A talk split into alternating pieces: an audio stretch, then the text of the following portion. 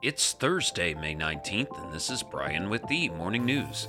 Give us five minutes and we'll give you the headlines you need to know to be in the know. U.S. stocks fell sharply, with two of the major indices suffering their worst day since 2020, as the latest set of disappointing earnings from large retailers raised investors' fears of a recession. The Dow Jones Industrial Average closed Wednesday down 3.6% to 31,490 its lowest closing level since March 2021.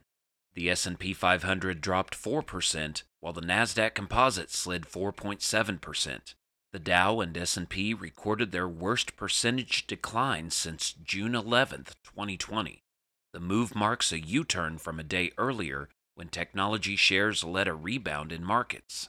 Major retailers said their profits were hurt by rising costs, sluggish sales, and supply chain disruptions.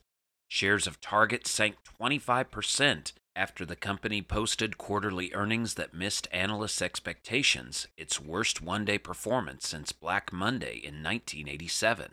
In other news, the world's richest economies are hoping to agree on an emergency economic aid plan for Ukraine this week after the U.S. pressed its allies to provide the beleaguered country with more financial support. The finance ministers of the group of seven major advanced economies meeting in Germany are targeting a $15 billion package that would plug holes in Ukraine's government budget for three months, according to European officials. A deal could be announced on Friday. After nearly three months of war and with large parts of its infrastructure, manufacturing capacity, and housing destroyed, Ukraine could see the size of its economy halved this year, according to some forecasts. The U.S. and its Western allies are seeking to help President Volodymyr Zelensky's government pay debts and keep providing basic services for Ukrainians. Back in the United States, the Biden administration is invoking the Defense Production Act to increase production of baby formula and launching a program that would use commercial aircraft to pick up overseas formula that meets U.S. standards, the White House said Wednesday. Under the Korean War era National Security Mobilization Law, President Biden is requiring suppliers to prioritize giving resources to U.S. formula manufacturers.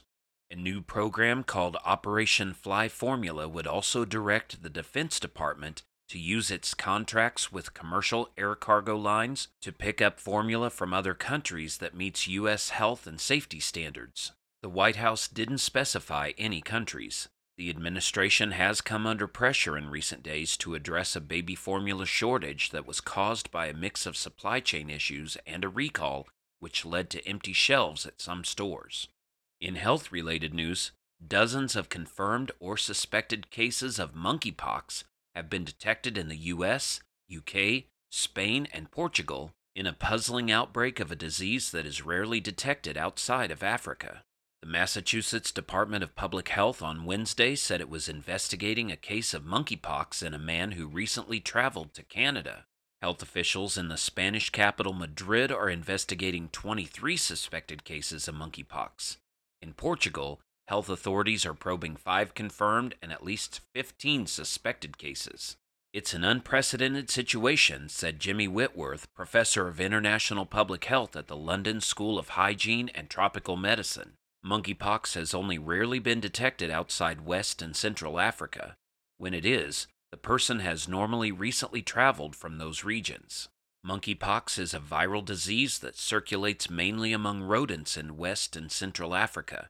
Most cases in humans are not deadly and are typically detected in people who have had direct contact with an infected animal, according to the WHO. And the Department of Homeland Security on Wednesday paused a new and controversial board's work on disinformation and accepted the resignation of its leader, capping weeks of concerns about impinging on free speech rights and frenzied conspiracy theories about the board itself. What remains to be seen is how the board's disastrous rollout and ensuing criticism around it will damage ongoing U.S. efforts to counter disinformation used as a weapon by Russia and other adversaries.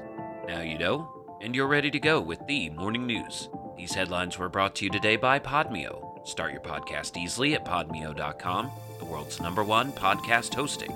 Subscribe to this daily morning brief on Spotify, Apple Podcast, and themorningnews.com. Thank you for listening.